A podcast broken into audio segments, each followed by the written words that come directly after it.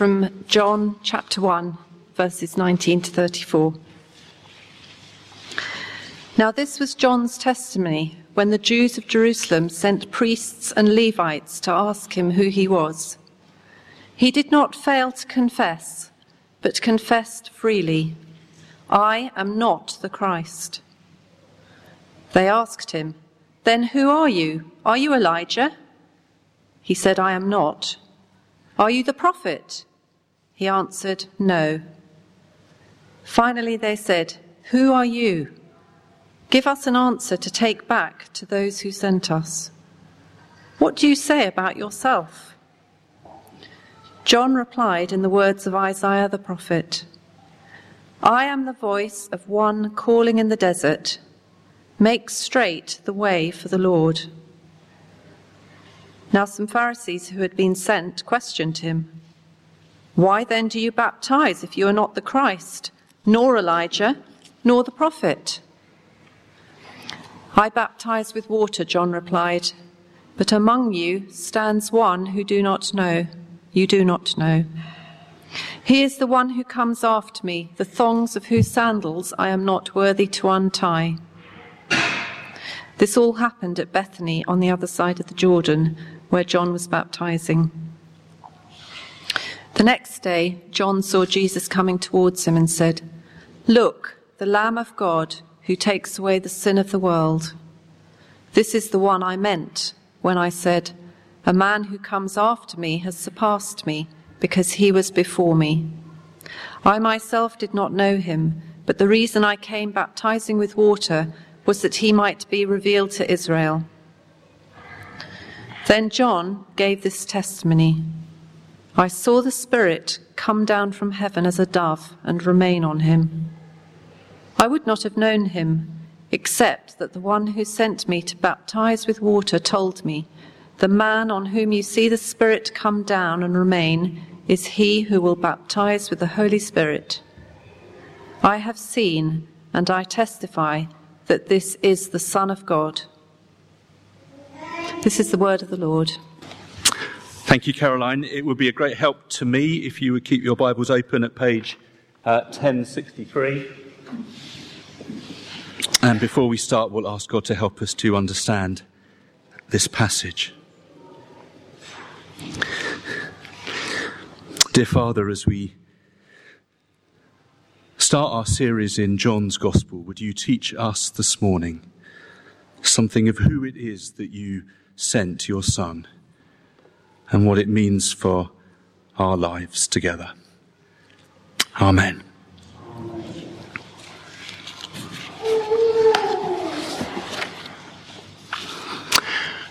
Our society, and I suspect even more so our media, can become obsessed with making the events around us sound ever so important. Probably a little bit more important than they really are. So, Leicester winning football's Premier League is described as the greatest achievement ever in the history of team sport. The EU referendum is billed as a once in a generation opportunity. You've heard the phrase, haven't you, where people say, I was there when, whatever. Well, this morning we begin a new sermon series in the early chapters of John's Gospel, starting where Caroline read in chapter 1 after the famous Christmas prologue.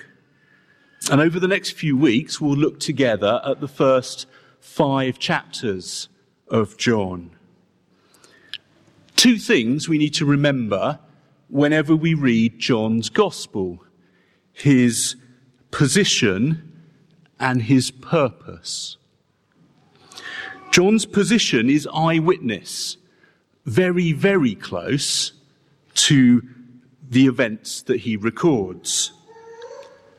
The gospel is written by the apostle John, son of Zebedee, Galilean fisherman, disciple and close friend of Jesus. He writes of what he saw and what he heard. However, he also has purpose. he organizes his material with a very specific purpose in mind. The overriding concern of John's gospel is to tell us about the person of Jesus, whose life and mission are seen as the central events of all of history. Bigger than Leicester, bigger than Brexit, bigger than presidents or prime ministers or archbishops or Elvis. John says, I was there. I was there when Jesus Christ, Son of God, walked the earth. When he turned water into wine, I was there. When he fed 5,000 men, I was there. When he raised Lazarus from the tomb, when he himself was crucified, when he rose again, I was there, says John.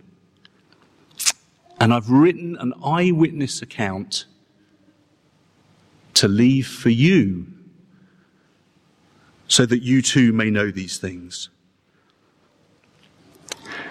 So, as we gather together for each of the next few weeks, um, John will be uh, taking us on in chapter 1 next week, and then Bernie the week after in the beginning of chapter 2. These early chapters of John are designed to answer the question who is this Jesus? And so, as we study together over the next few weeks, our prayer is that through our study, we all of us will gain in understanding of who Jesus is. And we begin this morning, Who is Jesus? The testimony of John the Baptist. So the Apostle John begins his gospel with another John, John the Baptist, and who this John says that Jesus is. That's our passage that Caroline read this morning. John the Baptist, son of Elizabeth and Zechariah, second cousin of Jesus. John the Baptist is a very, very big deal in first century Palestine.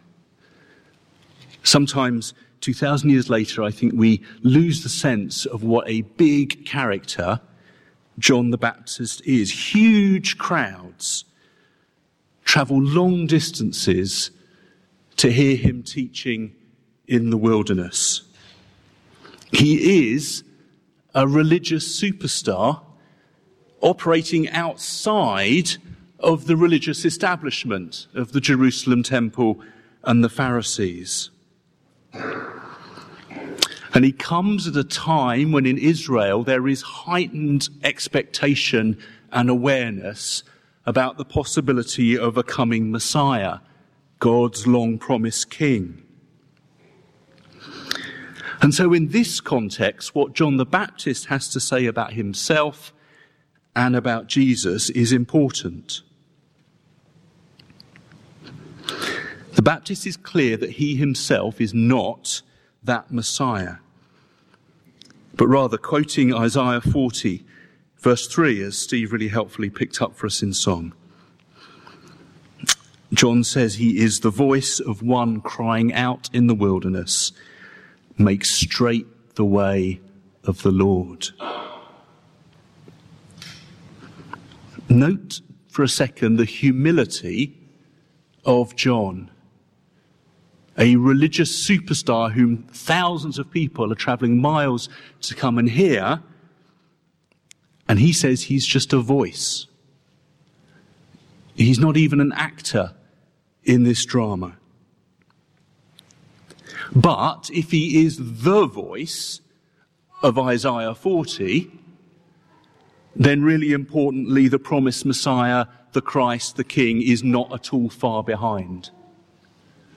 That's the importance of John the Baptist.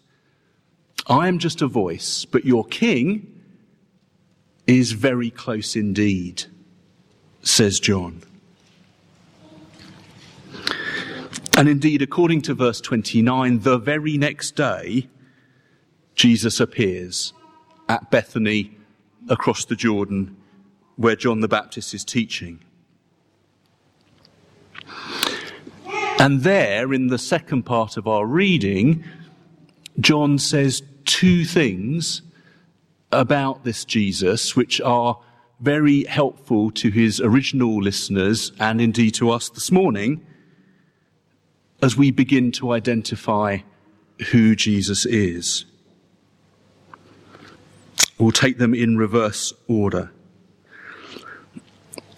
So at the end of our passage in verse 33, John says, Jesus is he on whom you see the Holy Spirit descend and remain.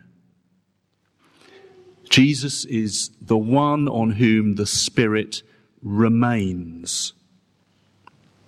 What this means is that Jesus is different from every other religious character or leader through history.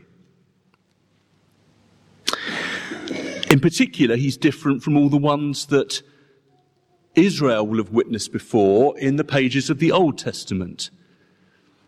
In the Old Testament, the Holy Spirit descends. Contrary to popular opinion, there is lots of references to the Holy Spirit in the Old Testament.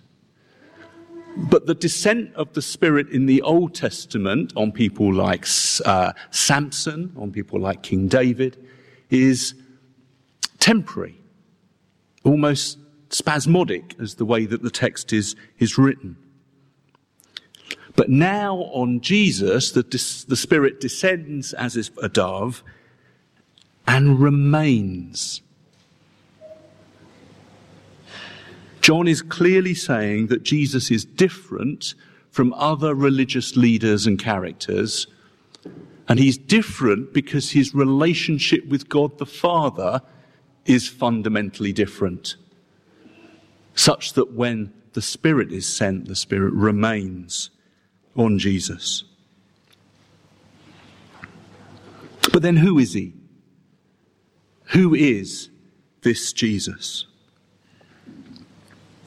Well, I'm sure you didn't miss it as Caroline was reading. John the Baptist introduces him with a really slightly strange title in verse 29. Look, the Lamb of God who takes away the sins of the world. So over the next few weeks, as we ask ourselves, who is this Jesus? The first answer we get out of John's gospel is he is the Lamb of God who takes away the sins of the world. How are we to understand this? How would John have us interpret? Well, as so often in the Bible, and as you will have heard me say many times before, so often the interpretive lens, if you like, for the New Testament is the Old. In one sense, John the Baptist is the last in the line of Old Testament prophets, men appointed by God to point to the Christ. Isaiah, whom we've already read, um, these are the days of Ezekiel, these are the days of Elijah, these are the days of John the Baptist. And what do these days do? They point forward towards the coming Christ. And so if we think of Lamb of God in our Old Testament, I think there are three lambs that can explain what John is getting at here from passages which most of us will know actually quite well.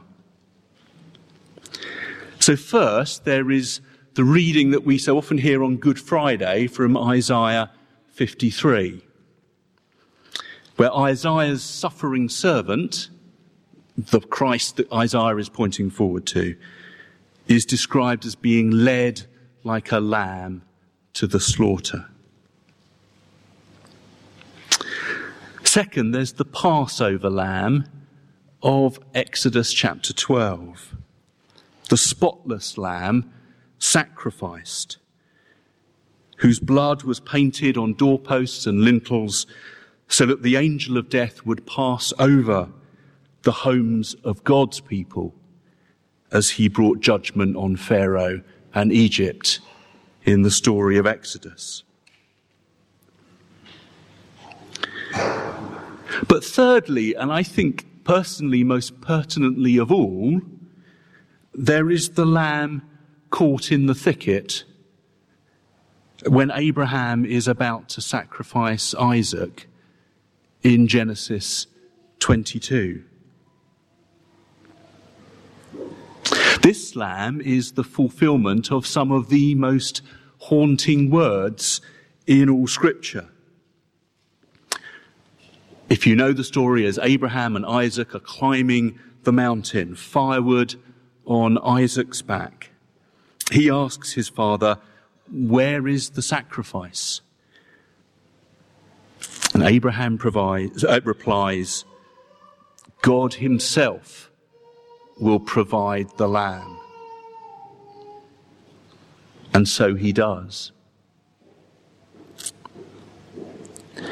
So, from these three Old Testament lambs, the Lamb of God that John the Baptist speaks of is a lamb that will die. A lamb that will die as a substitute for other people. That's what the suffering servant did. That's what the Passover lamb was all about. That's what the lamb caught in the thicket in Genesis 22 did. The Lamb of God will die in place of other people. Jesus is the Lamb of God who takes away the sins of the world. As we begin through these few weeks to think about who Jesus is, as early as John chapter 1, John would point us to the cross.